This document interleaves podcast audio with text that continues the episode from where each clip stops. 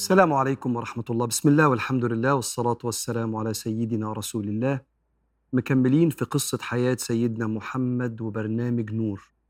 نور هو الاسم واللقب اللي أطلقه ربنا سبحانه وتعالى على سيدنا رسول الله في القرآن، فقال قد جاءكم من الله نور وكتاب مبين. قال أهل التفسير تقريبا جميعا في كتب التفسير الكتاب المبين هو القرآن، والنور هو سيدنا رسول الله عليه الصلاة والسلام، لأن الناس كانت عايشة في ظلمات الجاهلية والشرك بالله وعبادة الأصنام، ويأكل القوي الضعيف، وفي إساءة للجوار وقطع للرحم، ومفيش أي خط مستقيم عايشة عليه البشرية، لأن البشرية رفضت الوحي. فجي سيدنا النبي عليه الصلاة والسلام نور كل حتة مظلمة في عقول وأرواح وقلوب الناس، ورسم لهم طريق ربنا منور واضح، وأخرج الناس من الظلمات إلى النور. أحكي لكم قبل ما أكمل معاكم قصة حياة النبي. إحنا داخلين دلوقتي على سنة سبعة من بعد بعثة النبي. سيدنا النبي دلوقتي داخل على سبعة وأربعين سنة. مرة اللي فاتت ختمنا بإسلام سيدنا عمر، بس أحكي لك قصة لطيفة جدا تبين لك شخصية سيدنا عمر. لما سيدنا عمر أسلم وكبر صلى الله عليه وسلم الله أكبر، وعرف الناس أنه دخل في الإسلام، عرف المسلمين في البيت أرقم ابن أبي الأرقم. سيدنا عمر ابنه عبد الله بن عمر بيحكي بيقول إيه، فراح عمر يسأل عن أكتر واحد في مكة بينقل الحديث، يعني بيفتن، فقالوا له ده واحد اسمه جميل بن معمر الجمحي. وعبد الله بن عمر ماشي وراء أبوه عمر بن الخطاب بيقول هشوف هيعمل إيه. فقام سيدنا عمر جه قاعد جنبه كده وبقول له وقال له بقول لك إيه، أما علمت أني أسلمت واتبعت دين محمد؟ قال عمر فوالله ما رجع إلي، يعني حتى ما سألنيش هو إيه اللي حصل، حتى جرى على الكعبة يجر ثيابه وهو يقول صبئ عمر صبئ عمر، وسيدنا عمر بيجري وراه ودخل وراه على الكعبة يقول والله ما صبأت، إنما أسلمت واتبعت محمد وشهدت أن لا إله إلا الله وأن محمد رسول الله. فقام الناس اللي عند الكعبة يضربوا فيه ويضرب فيهم لغاية ما عوروه في راسه ووقع على الأرض، ويقولوا والله ما أترككم أبدا، لغاية ما الشمس طلعت عليهم وكانت شديدة، فسابوه شوية ويقوموا يضربوه يضرب فيه لغاية ما يقع على الأرض، لغاية ما عدى شيخ كده كبير وقال لهم ماذا تفعلون في عمر، إنما هو امرؤ اختار أمرا لنفسه. الرجل اختار يبقى مع النبي عليه الصلاة والسلام ثم انصرف.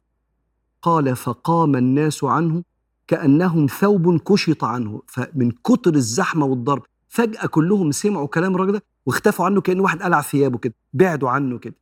فسيدنا عمر يقول له هو مين ده؟ فقالوا العاصي بن وائل، مشرك، بس ربنا ألقى في قلبه الكلام ده فقاموا عن سيدنا عمر بن الخطاب. وتخلص قصة إسلام سيدنا عمر بالمشهد اللي انتوا شفتوه ده. ونبدأ في نهاية سنة ستة من بعد بعثة النبي وبداية سنة سبعة. النبي دلوقتي عنده سبعة وأربعين سنة. إن يبقى سيدنا النبي عليه الصلاة والسلام قاعد كده مع سيدنا بلال وسيدنا خباب بن الأرت وعمار بن ياسر فقراء الصحابة، فيجي عيينه بن حصن الفزاري والأقرع بن حابس التميمي. الأسماء دي ممكن تكون غريبة شوية، بس دول من كبار العرب ورؤساء القبائل. يجوا يزوروا النبي يسمعوا عن الإسلام، يلاقوا الفقراء دول قاعدين، فيقولوا لسيدنا النبي عليه الصلاة والسلام هل جعلت لنا مجلسا بعيدا عن هؤلاء الفقراء والعبيد حتى تعرف العرب بمجلسنا معك؟ لو حد من العرب جه دخل علينا واحنا قاعدين مع الغلابة دول يقولوا علينا إيه، فياريت تطردهم وتخلي لنا مجلس لوحدنا. فنزل القرآن ولا تطرد الذين يدعون ربهم بالغداة والعشي يريدون وجهه ما عليك من حسابهم من شيء وما من حسابك عليهم من شيء فتطردهم فتكون من الظالمين. وكذلك فتنا بعضهم ببعض ليقولوا أهؤلاء من الله علينا عليهم من بيننا أوليس الله بأعلم بالشاكرين. وإذا جاءك الذين يؤمنون بآياتنا فقل سلام عليكم كتب ربكم على نفسه الرحمة. فرفض النبي عليه الصلاة والسلام أن يطرد الغلابة عشان الأغنياء يقعدوا مع النبي، والقرآن بآياته الجميلة ما تطردش الغلابة علشان الأغنياء يرضوا، لأن ده كبر وعنصرية وتفريق، والإسلام ساوى ما بين الناس. وكان كل ما سيدنا النبي عليه الصلاة والسلام يشوفهم جايين يقول السلام عليكم كما أمرني ربي، وإذا جاءك الذين يؤمنون بآياتنا فقل سلام عليكم كتب ربكم على نفسه الرحمة.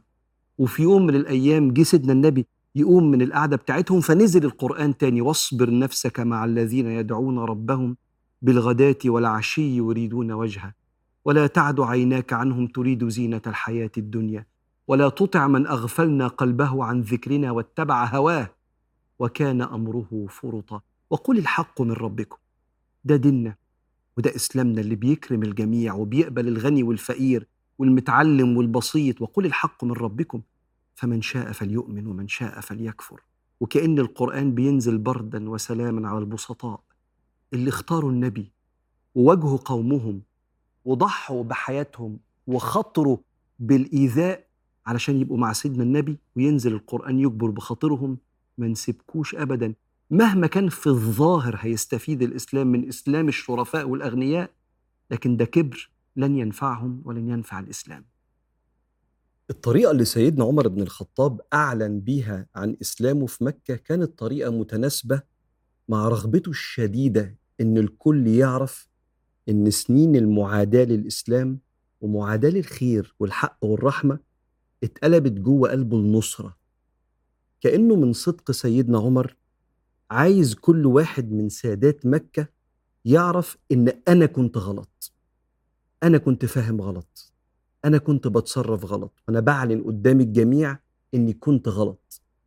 الإنسان الصادق لما بيغلط بيبقى عنده القدرة والشجاعة إنه يصلح مسار كل حد قلده، وبيشعر بالمسؤولية دي. عشان كده سأل عن أكتر واحد بيف بيفتن وما بيحفظش الحديث عشان يقول ويطلع هو يتكلم قدام الناس إن أنا كنت بعادي أكتر واحد معاه حق ومعاه رحمة صلى الله عليه وسلم.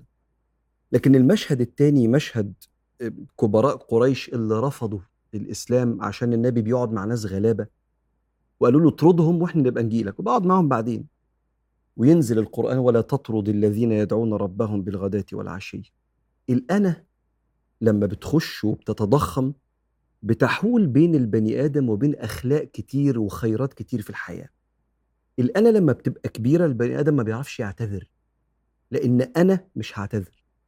آه أنا غلطت بس خلاص، ما فيش حاجة، ما أنا رجعت أتكلم معاك، مش لازم أقولك حقك عليا وأنا كنت غلطان وأحسسك بالأمان، يكفي إن أنا اتكلمت معاك بعد ما هزقتك. أنا كبيرة. الأنا بتخلي البني آدم ما يقولش شكرا، لأنك أنت كون إنك أنت تخدمني مش شرف ليك إنك أنت تخدمني، أنا بتعامل معاك أنا. فتلاقي كده ما عندوش الامتنان الكبير ويقول شكرا من تحت كده وبتواضع. الأنا بتخلي البني آدم بيأثر في الصلاة، بيأثر في الصلاة وبيأثر في عبادات. لما بيعمل أعمال صالحة تانية كأن قلبه بيقول له حلو كده قوي على ربنا، ما أنت بتعمل خيرات ومش لازم لما ربنا ينده عليك كمان تقوم له وتقول له سمعنا وأطعنا. ساعات الأنا بتتضخم لغاية ما الواحد يمن على ربنا سبحانه وتعالى. عشان كده في الأثر الشهير لما ربنا قال لسيدنا آدم: ذنب تذل به بين يدينا خير من طاعة تمن بها علينا. أعمل طاعة وأقول لربنا شفت أنا عملت لك.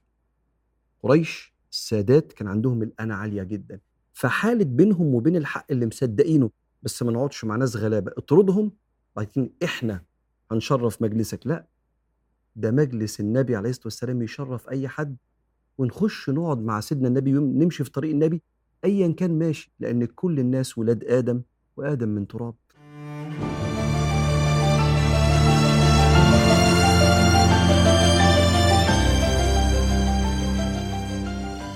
ومع بداية سنة سبعة من بعد بعثة النبي عليه الصلاة والسلام اشتد الإيذاء جدا على المسلمين في مكة.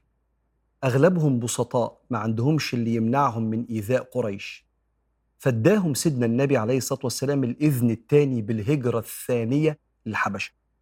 الهجرة الأولى كان فيها أقل من خمستاشر رجل وامرأة، المرة دي تلاتة وتمانين رجل وسبعتاشر امرأة، عدد كبير.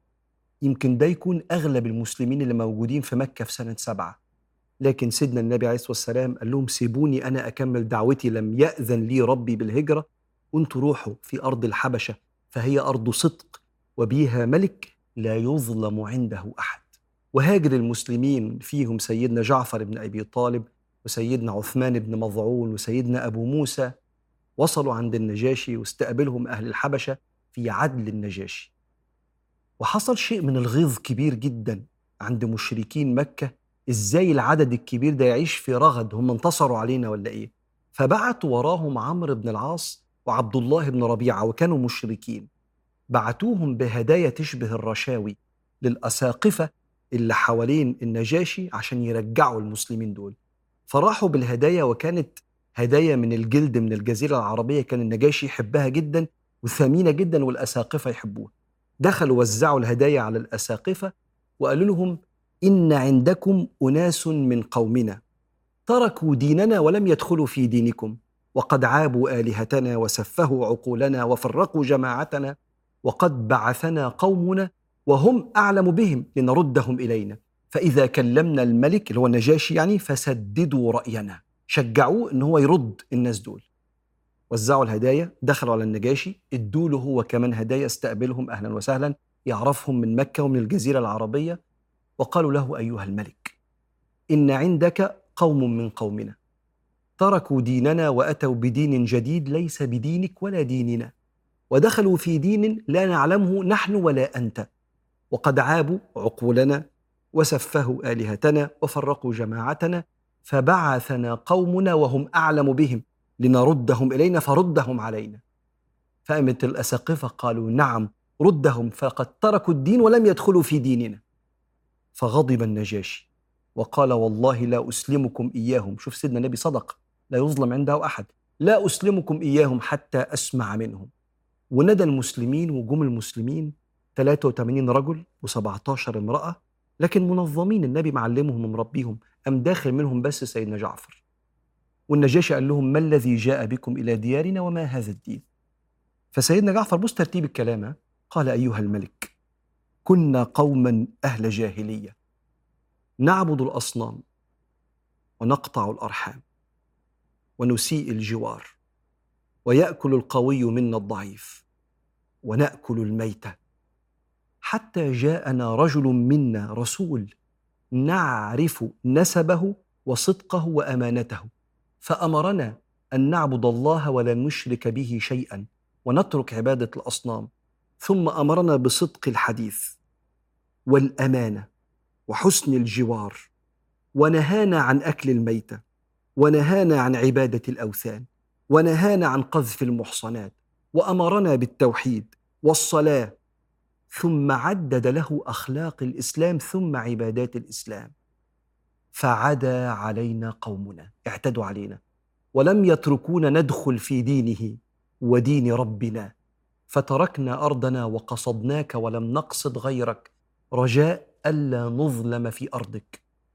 فقام النجاشي قال له وهل معكم شيء من القرآن الذي تلا عليكم محمد؟ فقام سيدنا جعفر وفق وفق أن يتلو عليه بدايات سورة مريم، كاف ها يا عين صاد، ذكر رحمة ربك عبده زكريا إذ نادى ربه نداء خفيا قال رب إني وهن العظم مني واشتعل الرأس شيبة ولم أكن بدعائك رب شقيا. فبكى النجاشي وبكت الأساقفة، وقال النجاشي وهو ماسك عصاية كده مستقيمة، قال إنما أسمع وما نزل على عيسى ليخرجان من مشكاة واحدة، كأن الكلام القرآن ده وكلام سيدنا عيسى مستقيم زي العصاية دي، خارجين من مشكاة من نور واحد. وقال اذهبوا في أرضي فوالله لا أسلمكم أبدا، وصدق رسول الله، اذهبوا إلى أرض الحبشة، أرض صدق فيها ملك لا يظلم عنده أحد. كون إن قريش المسلمين يسيبوا لهم البلد عشان يعبدوا ربنا بسلام وأمان من غير ما يردوا الإيذاء اللي بيحصل فيهم، يروحوا أرض الحبشة فيبعتوا اتنين وراهم علشان يجيبوهم، ده حقد شديد جدا، وكأن مش المفروض إنك أنت تعبد ربنا بسلام بعيد عني، أنت ما تعبدش ربنا خالص، وبعدين لحسن تدعو الناس في الحبشة إلى الله فيؤمنوا فنطلع إحنا غلط. كأن الشخص الحاقد مش هيسيبك إلا لما يشفي غليله، والحقد ده هو المرض الأكبر والأول في الكون، واللي طلع في صورة إبليس أصلاً، أول قصة في حقده على سيدنا آدم أنا خير منه. كمان في حتة مهمة جداً في ترتيبة عقل سيدنا جعفر وأصحابه، رغم إن هم قعدوا مع النبي سنوات قليلة، ولكن النبي عليه الصلاة والسلام كان بيربي حبايبه بمنتهى الوضوح. قالوا له إحنا كنا ناس خلقنا وحشة، مفتريين، عندنا قطع للرحم، بنعبد الأصنام، جالنا إنسان سمعته المتراكمة عندنا إن محدش شاف زيه قبل كده، نعرف نسبه وصدقه، فأمرنا وأن مرتب له الأولويات، صدق الحديث، أداء الأول، قالوا التوحيد، نعبد الله لا نشرك به شيئا، نترك عبادة الأوثان، أمرنا بصدق الحديث وأداء الأمانة وحسن الجوار، لا يأكل القوي الضعيف، ثم أمرنا بالصلاة والصدقة. فتحس كده إيه إن المسلم تربية النبي عليه الصلاة والسلام فاهم أولويات اللي ترضي ربنا، الحتة دي عنده منورة. لا هو الشخص العابد اللي بيصلي كتير جدا ودي حاجة جميلة قوي بس أنت تتمنى فراقه من سوء أخلاقه، ولا هو الشخص الخلوق الجميل اللي عشرته جميلة بس ما بيركعهاش فبيخاطر بآخرته مع ربنا. اتزان ما بين الأخلاق والعبادات، لأن ده نور النبي، النبي وصى بيه وإحنا ماشيين كده فيه عشان ربنا يرضى عننا سبحانه وتعالى.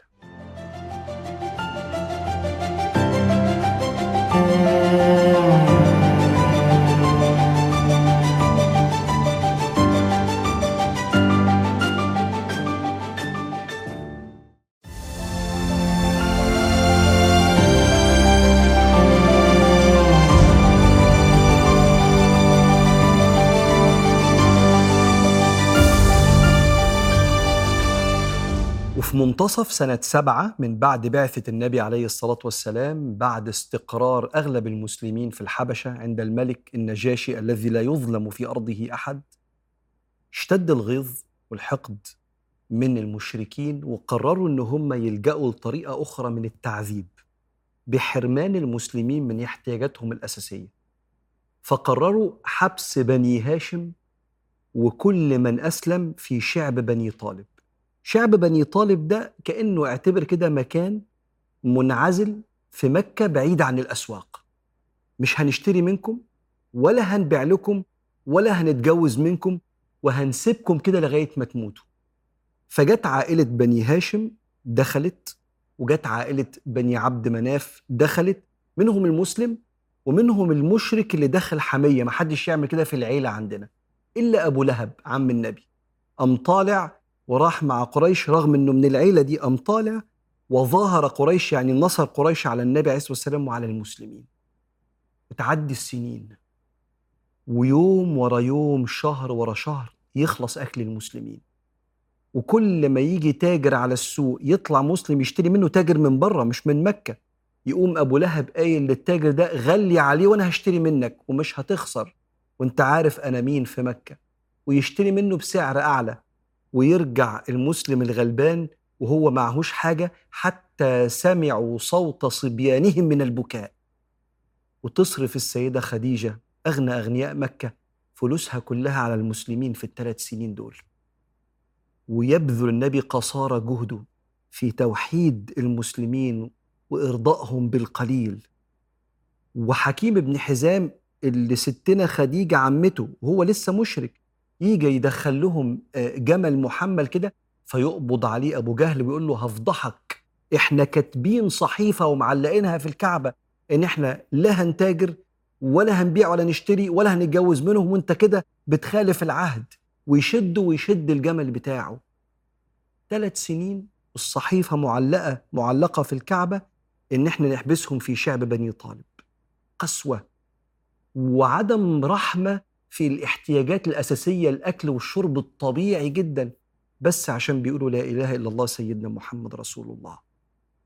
وكان في واحد من المشركين لكنه كان راجل، كان اسمه هشام بن عمرو، كان يجيب الجمل الكبير المحمل بالأكل والشرب بالليل خالص ويقرب من الشعب كده وينازل من عليها ويقوم ضاربها بالصوت بالكرباج كده فتجري الناقة لغاية ما تخش الشعب ويأكلهم على قد ما يقدر. وتعدي الأيام ويجي هشام بن عمرو ده مش عاجبه، مش عاجبه مش هو مسلم، مش عاجبه عشان دي مش رجولة، هما ما أذناش في حاجة. فقعد يفكر أعمل إيه عشان ننقض الصحيفة دي بعد ثلاث سنين من الحصار. فراح لواحد من المشركين اسمه زهير بن أبي أمية، قال له أترضى أن تأكل وتشرب وتنكح النساء وبنو هاشم يقتلهم الجوع والعطش في شعب بني طالب؟ قال والله لا أرضى، ولكني امرؤ واحد. قال له أنا معك، قال له إحنا قليلين، قال له مالكش دعوة. وقام رايح هشام بن عمرو للمطعم بن عدي، وكان مشرك بس كان راجل.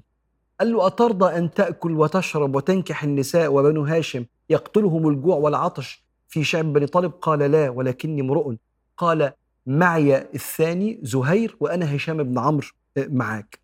وقام واخد بعد كده نفسه ورايح لأبو البختري بن هشام، كان مشرب بس كان جدع وكان راجل. ترضى أنك أنت تأكل وتشرب وتنكح النساء وتعيش في رغد الحياة ومحمد وبني هاشم؟ قال له بس أنا واحد، إحنا محتاجين نبقى أكتر من حد. قال له إحنا كده بقينا خمسة، طب هنعمل إيه يا جماعة؟ تاني يوم واحد مننا هيروح عند الكعبة ويقول أنا مش راضي باللي بيحصل ده، إحنا عايشين في رغد العيش وبنو هاشم وبنو عبد مناف يقتلهم الجوع والعطش وإحنا في رغد العيش، والله ما هذا بالنصف، ده مش عدل. فلما واحد يقوم يقول كده إحنا بعد كده هنقول معاه. فراح وبدأ الموضوع ده زهير أو زهير بن أبي أمية، وقف عند الكعبة قدام أبو جهل وقال والله ما هذا بالنصف، نأكل ونشرب ونتنعم في رغد العيش وننكح النساء ومحمد وأصحابه من بني هاشم وبني عبد مناف يقتلهم الجوع، والله ما هذا بالنصف. فأم أبو جهل قال كذبت، إنها لصحيفة معلقة في الكعبة قد تعاهدنا وتعاقدنا عليها. فأم قايم أبو البختري بن هشام قال بل أنت كذبت يا أبو جهل وهو الصادق، أيوة نقطع الصحيفة. وأم قايم من الجنب التاني هشام بن عمرو بل كذبت يا أبو جهل، نقطع الصحيفة. وأم قايم من الجنب الرابع المطعم بن عدي، اللي اتفقوا كلهم الخمسة. فبصت قريش وبدأ الصوت يعلى في فك الحصار ونقض الصحيفة. فقال أبو جهل إن هذا أمر قد بيت بليل، في حد متفق على الموضوع ده.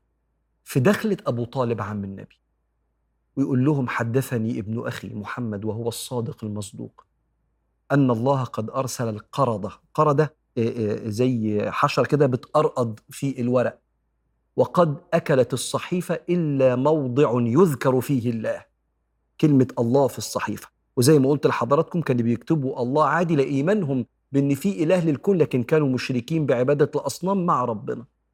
فتح وقال لهم لو لم تجدوا ما أخبر محمد لأسلمنكم محمد تقتلوه. شوف ثقة أبو طالب في النبي عليه الصلاة والسلام وفي وحي ربنا. فتحوا مع الهوجة اللي حصلت دي، لقوا الصحيفة كلها متقرقضة ومتاكلة إلا موضع باسمك اللهم، وكأن نزل عليهم سهم الله كده. وقرروا نقض الصحيفة وفتح شعب بني طالب، ورجع المسلمين لديارهم تاني بعد حصار اقتصادي ومجاعة صبروا عشان خاطر ربنا. قريش كانوا عارفين ازاي يضغطوا على بشرية الصحابة في الحصار ده. البني آدم أول حاجة في الدنيا بيحتاجها الأكل الشرب والهواء، بيسموه الاحتياجات الأساسية، وبعد كده بيحتاج الأمان. هم ضربوا لهم الأكل والشرب والأمان، بعدين بيحتاج إنه يبقى فيه علاقات اجتماعية كده مستقرة، يحبوا ويتحبوا، إن يحب إن هو ينجح في الدنيا ويبقى عنده إنجاز، بص لنفسه في المراية يحس إنه ليه قيمة. وبعدين فوقها الاحتياج اللي بعد كده الخامس، إنه يعلم الناس ويبقى ملهم. ده كده اسمه هرم إبراهام ماسلو للاحتياجات. فهم عارفين كويس قوي إن البني آدم لو ما لقاش اللقمة وما لقاش يشرب وما حسش بالأمان، أفكاره وقيمه ممكن تتهز، ممكن يباعها. هم كانوا فاكرين كده المشركين. لكن اللي تربية سيدنا النبي عليه الصلاة والسلام قبل هرم ماسلو عقيدته ودينه، مبادئه اللي هو عايش عليها واللي ممكن يضحي في سبيلها بحياته. وهنا في حتة مهمة جدا، لو انت نفسك تدعو الناس إلى الله والناس تحب ربنا وتصلي وتبقى مؤمنة، اشتغل كويس وسد احتياجاتك، وسد احتياجات اللي انت مسؤول عنه، عشان يبقوا هاديين ومنعمين في الدنيا فيتفرغ قلبهم لعبادة ربنا. لو انت فعلا نفسك اللي حواليك بيتك يبقوا مؤمنين وبيصلوا، قوم بمسؤولياتك بحيث تبقى انت جزء من إضافة الحياة ليهم واستقرار الحياة ليهم، مش تبقى بتقول لهم صلوا واعملوا تكون انت مش قايم بمسؤولياتك، أو انت الفرد اللي في الشغل اللي ما بيشتغلش بس انت بتروح الجامع. حلو، ربنا يتقبل منك، نفسنا نبقى زيك كلنا ونصلي في الجامع، بس احنا مش حابين حياتك لأن انت أكتر واحد مش شايل الشغل وأكتر واحد بالكروت وأكتر واحد مقصر وآخر واحد بيجي الشغل، فاحنا نمط حياتك مش عاجبنا. فلو سديت وحطيت كتفك وشلت معانا هنحبك ونحب صلاتك لأنك بتساهم في استقرار حياتنا. فلما الاحتياجات الأساسية بتستقر القلب بيتفرغ لشكر ربنا سبحانه وتعالى. وكأن موضوع الحصار ده أولا بيراجع معاك قد إيه الصحابة كانوا ماسكين في دينهم حتى لو فقدوا كل الدنيا باحتياجاتها الأساسية، وبيديك المعنى التاني إن أنت لو عايز تقرب الناس من ربنا ساعدهم بشغلك وإتقانك وسندك ومسؤوليتك يستقروا في الحياة، هيحبوك يحبوا يقربوا لربنا معاك.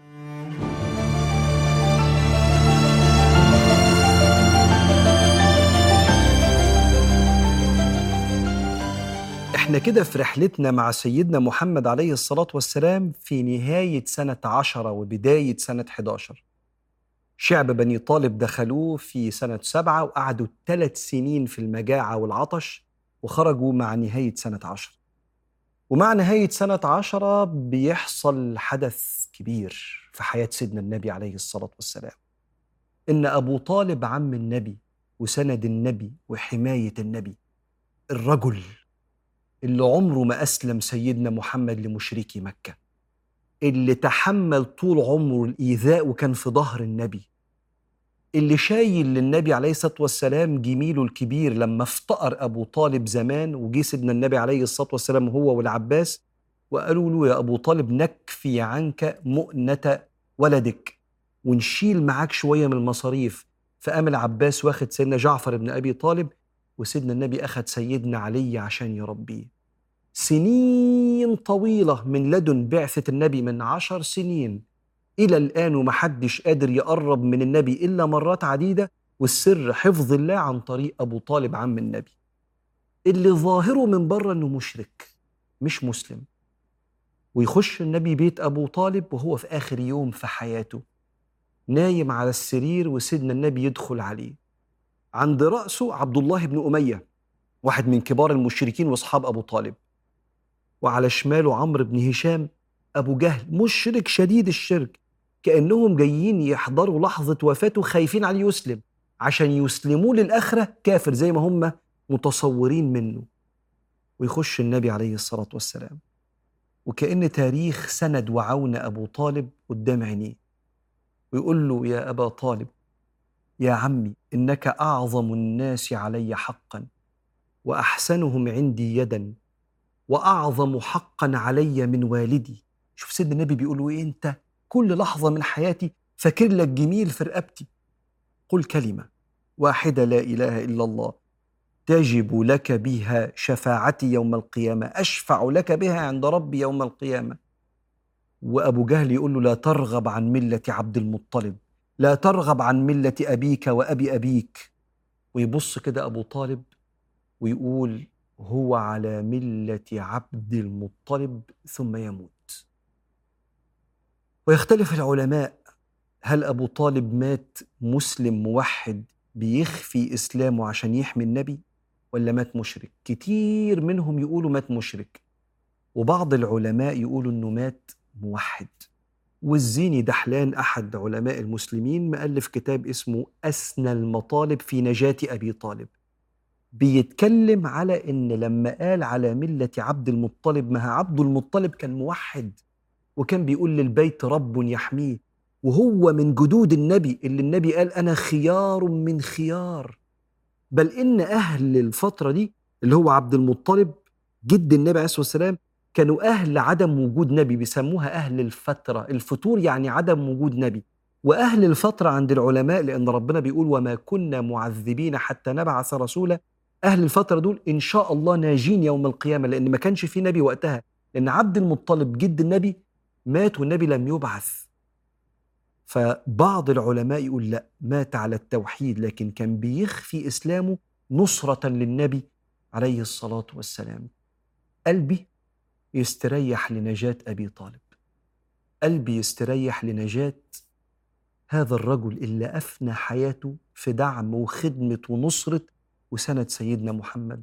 والله أعلم، ونكمل المرة الجاية في نور سيدنا محمد وإحنا بننتقل لسنة صعبة سموها العلماء بعام الحزن.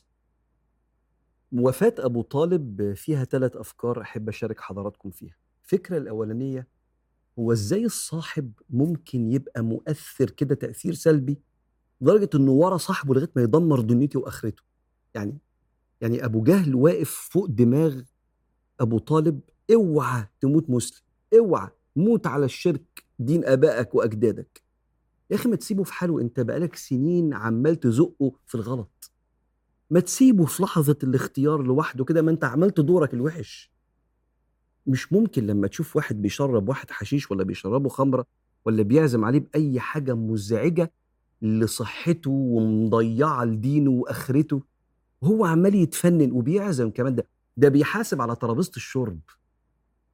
ابعد عن ده، لأن ده هيشيلك سيئات أنت ما تستحملهاش يوم القيامة، وما تعرفش اللي باظ ده ممكن يبوظ قد إيه وأنت خلاص يعني مكمل في حياتك، وده باظ قد إيه، وبعدين هيبوظ مين كمان. ومن دعا إلى ضلالة فإن عليه وزرها ووزر من عمل بها إلى يوم القيامة. الحاجة التانية، إنك لا تهدي من أحببت. شوف حب سيدنا النبي عليه الصلاة والسلام لأبو طالب، وإحساسه بفضله عليه، وإحساسه بسنده ليه، ووجوده جنبه في أصعب لحظات حياته وهو بيموت، ويقول له بس كلمة وسيبنا نشيل، كلمة أشفع لك بها عند ربي، كلمة وما تقلقش يوم القيامة هفضل جنبك لغاية ما دخلك الجنة، بس كلمة واحدة، كلمة التوحيد. حاجة التالتة، في خلاف بين العلماء لما قال على ملة عبد المطلب يقصد التوحيد ولا يقصد الشرك. أنا قلبي مستريح أنه مات مؤمن، مع العلماء اللي قالوا كده، مش بألف من عندي يعني، وده أحب القلبي وأشعر أنه هو أحب القلب سيدنا النبي عليه الصلاة والسلام. وبعدين أنا أغلط ودخل واحد الجنة في دماغي، يعني أحسن ما أغلط وأحكم على واحد بالنار. فلعل أبو طالب وده يا رب، لأن اللي بيقولوا أنه مشرك عندهم أدلة، واللي بيقولوا أنه مؤمن عندهم أدلة.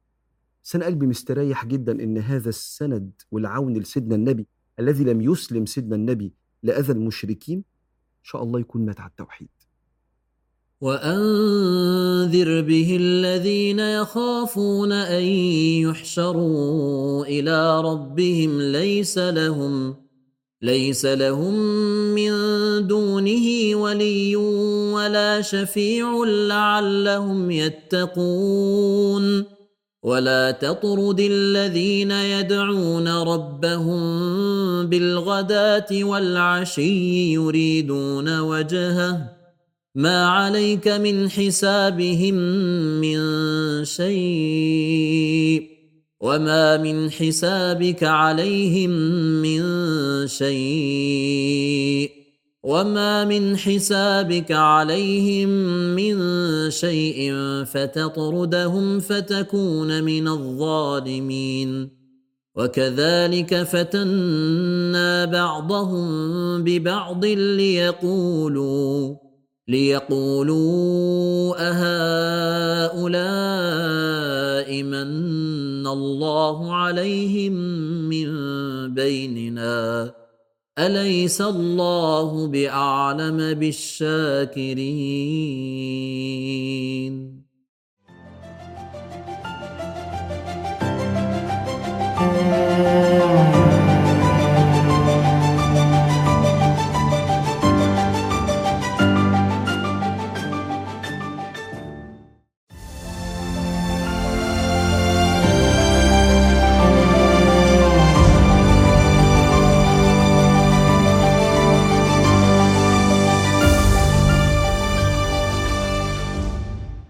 مهما كانت شخصيتك قوية ومستغني عن الناس، لكن برضو الواحد بيحس بقيمته في عيون الناس.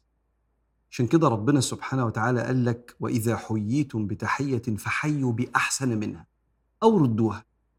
لما حد يقول لك سلام عليكم، قل له عليكم السلام ورحمة الله وبركاته، فهو يحس إن سلامه عليك إنك أنت رديت وإنت فرحان لما شفته، لأنه بيحس بقيمته بردك ده.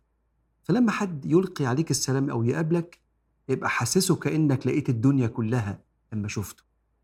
سيدنا النبي الصحابة عرفوه كده، بيفرح لما بيشوفهم، وده كان مديهم ثقة رهيبة في نفسهم وإحساس كده بالقيمة، وده اللي اداهولهم النبي. سيدنا جرير بن عبد الله بيحكي لنا إنه مرة كان الصحابة مجتمعين لرسول الله عليه الصلاة والسلام في بيت، فازدحم البيت، فقام جه سيدنا جرير بن عبد الله فقعد بره، فالنبي شافه من جوه، فقام النبي صلى الله عليه وسلم وخلع الرداء ولفه، عمله كده كأنه زي كرسي كده، وقال له اتفضل يا جرير، فقام واخد الرداء ووضعه على عينيه ووجهه وقبله وقال يا رسول الله أكرمك الله كما أكرمتني. قال يا جرير إذا جاءكم كريم قوم فأكرموه. هو أنت أي حد؟ وأنت شوية؟ ده أنت بنفسك جيت، ده أنا أقوم لك وأقلع لك العباية بتاعتي وأحطها لك ما تقعدش على الأرض. يروح إزاي جرير؟ حاسس بإيه لما النبي اللي بيكلم سيدنا جبريل وبيكلم ربنا وراح عند ربنا وشاف ربنا، النبي بيعمل معاه كده. عشان كده بيحكي لنا سيدنا واثلة بن الخطاب، يقول كنا قاعدين مع سيدنا محمد فدخل أحد الصحابة فتزحزح له النبي، تنحى كده وقال اجلس، فقال يا رسول الله إن في المجلس متسع، قال له ينبغي من رآه وأخوه أن يفسح له في المجلس. لو أنت شفت أخوك داخل كده يبقى وسع له، بحيث يحس إنه هو داخل بص فيه متسع، بس أنا عايزك جنبي. أهو اللي دخل لقى المجلس فاضي فيه أماكن، والنبي قال له طب بص تعالى، واتخر له كده، يحس بإيه ده؟ يحس بقيمته، النبي نفسه يقعد جنبي. يروح ازاي ده وهو بيصلي حاسس انه مقبول عند ربنا؟ هم عرفوه بيفرح لما بيشوفهم. عشان كده يحكي لنا سيدنا صفوان بن عسال المرادي، يقول كنا قاعدين مع النبي عليه الصلاة والسلام فدخل أعرابي أول مرة يجي الجامع، فقال يا محمد بصوت جهوري كده. الصحابة مش متعودين يعلوا صوتهم في المسجد، وعارفين لا ترفعوا أصواتكم فوق صوت النبي، عارفين الأدب دي. ده جاي أول مرة يجي يا محمد، فأجابه النبي بنحو من صوته ها أم، أيوة نعم. فقال يا محمد إن الرجل لا يحب القوم ولما يحشر معهم. في ناس بيحبوا ناس، بس الناس المحبوبين بقى دول مقامهم عالي قوي، أكيد مش هيخش معهم الجنة يعني. فالنبي فهم إن الأعرابي بيتكلم على حبه للنبي، أكيد لما نموت حضرتك في حتة وإحنا في حتة خلاص بقى. فالنبي لما فهم كده وهو بيقول له إن الرجل لا يحب القوم ولما يحشر معهم، كان خايف يقول له أنا بحبك وأكيد أنا مش هبقى معاك، فالنبي يقول له آه أنت مش معايا. فلما النبي شاف ده كله حب يستقبله بحب، فقال أنت مع من أحببت. بص الحوار يا محمد، إن الرجل لا يحب القوم ولما يحشر معهم، قال أنت مع من أحببت. بس خدت بالك النبي استقبله إزاي؟ بها أم، نعم، أيوة. وده يفهمك بقى ليه سيدنا محمد عليه الصلاة والسلام كان بيوصيهم لما يسلموا على بعض يسلموا بحب مش بتقل. كان يقول كده إذا التقى المؤمنان فتصافحا نزلت عليهما مئة رحمة، تسعون على أكثرهما بشاشة وإقبالا على صاحبه.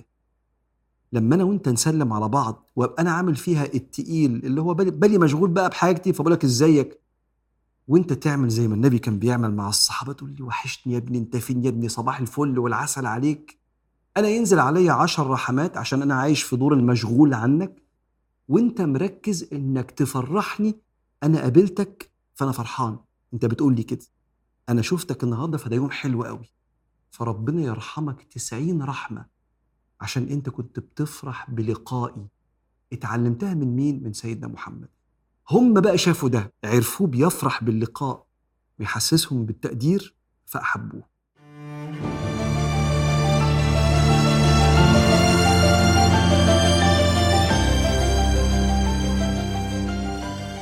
من الآداب النبوية والسنن المنسية عند بعض الناس هي سنن النظافة الشخصية، وأنا هقول لك على حاجة في الموضوع ده مرتبطة بالشغل ومرتبطة بالحياة. نادراً ما حد بيبقى ريحته مش حلوة، آه سواء ريحة جسمه أو ريحة بقه، أو مبهدل في نفسه ومش نظيف، نادراً ما حد بيقول له. إنما الناس وهي بتتعامل معاه بتبقى بعيدة عنه عن مستويات معينة من القرب، يعني ممكن تلاقيه مش بيترقى أو مش بيتحط في حتت معينة مهمة لأنه مش ممثل جيد للعمل، مش عشان شكله بسيط أو فقير، هو ممكن يكون مش بيهتم بنظافته، لا ريحة جسمه ولا ضوافره ولا ريحة بقه ولا نظافة لبسه، فغالبا بيتحجم دوره في الحياة. غير المشاكل الزوجية، لو انت تقرأ الإحصائيات اللي مرتبطة ببعد الراجل عن الست والست عن الراجل بسبب عدم وجود نظافة شخصية. الشريعة الإسلام نزل للارتقاء بالإنسان. وما تقولش على فكرة مش مهم الناس، المهم بقى أنا راضي عن نفسي، ما ده غلط. ما فيش حاجة اسمها مش مهم الناس. لو أنا هأذي الناس يبقى لا، مهم الناس، لأن من علامات إن الإنسان صالح محترم إن ما يكونش مؤذي، لا يؤذي نفسه ولا يؤذي غيره. وما دام الإنسان متواجد في وسط الناس لازم يحمي اللي حواليه من أي أذى، حتى الأذى المرتبط بنظافته وريحته وشكله. عشان كده كان سيدنا النبي عليه الصلاة والسلام بيتكلم في الموضوع ده، موضوع النظافة من أول ساسك لراسك، من رجلك لغاية شعرك. وما دام النبي يتكلم في الموضوع يبقى ده موضوع، لأنه لا يتكلم إلا في كل شريف. عشان كده قال صلى الله عليه وسلم: إن الله جميل يحب الجمال، نظيف يحب النظافة، كريم يحب الكرم، جواد يحب الجود. النبي قال كده في سنن الترمذي. فأول حاجة تاخد بالك منها نظافة بقك. قال صلى الله عليه وسلم: لولا أن أشق على أمتي لأمرتهم بالسواك عند كل صلاة. الصلوات خمسة، النبي بيقولك اغسل سنانك خمس مرات في اليوم. وكنت عايز أقول لهم كل مرة كده كفعل أمر، بس ما حبيتش أشق عليهم. فالسواك ده غسل السنان إما بالسواك نفسه لو تحب كده، أو باستبداله بالوسيلة الحديثة، لأن النبي كان بيستخدم الوسيلة الموجودة وقتها. فأنت وسيلتك الحديثة معجون الأسنان والفرشة أو بالسواك زي النبي عليه الصلاة والسلام. المهم إنك أنت يبقى في نظافة مستمرة للسنان، لدرجة إن سيدنا محمد عليه الصلاة والسلام قال لواحد: ما تجيش تصلي معنا في المسجد النبوي اللي الصلاة فيه بسبعة وعشرين ألف ضعف، ألف عشان المسجد النبوي وسبعة وعشرين عشان صلاة الجماعة. ما هو صلاة في المسجد النبوي بألف صلاة. فقال له ما تجيش النهاردة. ليه؟ عشان كان واكل توم أو بصل، فريحة بقه مش حلوة. فقال: من أكل ثوما أو بصلا فليعتزل مسجدنا هذا. فتخيل، عشان ما تأذيش اللي جنبك بريحة بقك اللي مش حلوة. طب ده احنا بنصلي وبنقرأ قرآن، مش مهم الريحة، المهم ربنا. أيوة، ما هو ربنا اللي قال للنبي قل لهم يصلوا في الجامع، هو اللي قال له قال لهم ريحة البق دي لا، خليه في بيته، مادام طبعا التوم أو البصل الني. طيب، فدي أول حاجة نظافة البق. الحاجة التانية، كان النبي صلى الله عليه وسلم، ودي السنة التانية، ياخد باله جدا من شعره، العناية بالشعر. النبي كان بياخد باله من ده، والنبي فاضل ده كان بياخد باله من ده، لدرجة إن السيدة عائشة كانت لما سيدنا النبي عليه الصلاة والسلام يحب يقابل حد كان يصفف شعره ودقنه في ركوة، ركوة زي كده حلة فيها مية أو بركة فيها مية، فتقول له: حضرتك يا رسول الله؟ قال: نعم، من كان له شعر فليكرمه، وإذا أردتم أن تلقوا إخوانكم فأصلحوا من ثيابكم ورحالكم حتى تكونوا في الناس شامة. يبقى أنت علامة كده وشياكة، فاهتم بشعرك، عشان ولو عندك دقن اهتم إنها تبقى متسرحة، دي عنوان على السنة، فخليها شيك، ما تسيبهاش كده من أطورة، خليها شيك، لأن النبي عليه الصلاة والسلام كان عنده أجمل لحية. السنة الثالثة، الاهتمام بالعطور. انت عارف ان العطور دي عند العلماء في باب الصدقة، انت لما تحط عطر انت بتتصدق عليها بريحة حلوة، وانا اللي شاممها، فانت كأنك اديتني حاجة، فأنفق في العطور. وكانت السيدة عائشة تقول: كان النبي صلى الله عليه وسلم يفرق رأسه فأضع له العطر في مفرق رأسه. زمان كان العطر زيت كان بيتحط على الشعر، فكانت تحط له العطر في مفرق الرأس. وكان النبي صلى الله عليه وسلم يكثر الطيب والدهن، طيب والدهن يعني العطور، مش كانت زمان زي الزيوت. وكان يكثر القناع، القناع حتة قماشة بتتحط تحت العمامة، عشان العمامة من كتر الزيوت والعطور اللي في شعره العمامة ما تحصلهاش جيش فيها الزيت فتبقع، فكان يكثر القناع كأن ثوبه ثوب زيات من كتر العطر اللي النبي كان بيحطه، كأن لبسه لبس زيات، إما زيات بتاع الزيت أو زيات بتاع العطر اللي بيبيع عطور عليه الصلاة والسلام. هو ما كانش بيبيع عطور بس من كتر العطر اللي عليه.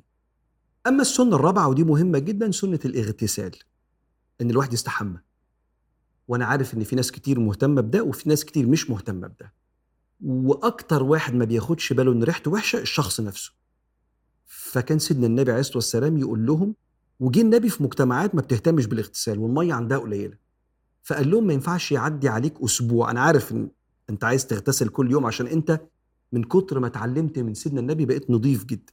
بس هو جه في العرب لو ما بيغتسلوش خالص ومش مهتمين بالموضوع ده خالص، فقال لهم ما ينفعش يعدي عليك اسبوع. انا متصور متصور من عندي الكلام ده، لو النبي في وسطنا دلوقتي هيوصيك تستحمى كل يوم بالذات في الصيف اكراما لجسمك انه يطلع منه اي ريحه.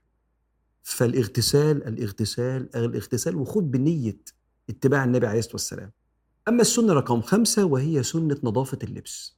اللبس مش لازم يبقى غالي، لو معاك فلوس ربنا يوسع عليك البس الغالي يا سيدي، ولو معاكش البس لبس بسيط على قد دخلك بس نضيف ومكوي. ولما النبي شاف واحد كما في الحديث عليه ثياب وسخة فقال أما وجد هذا ما يغسل به ثوبه. لما النبي يقف ويتكلم في الموضوع ده يبقى ده موضوع، وإلا ما كانش النبي يتكلم فيه عليه الصلاة والسلام الذي لا يتكلم إلا في كل شريف وكل عظيم يرضي الله. السنة الأخيرة، وأقول لك على حاجة قبل ما أقول لك السنة الأخيرة، اكرم نفسك بأنك أنت ما تلبسش اللبس كذا مرة عشان ريحته، عشان الياقة اللي ممكن تبقاش نظيفة، وعشان اللبس اللي ممكن يكون مبقع.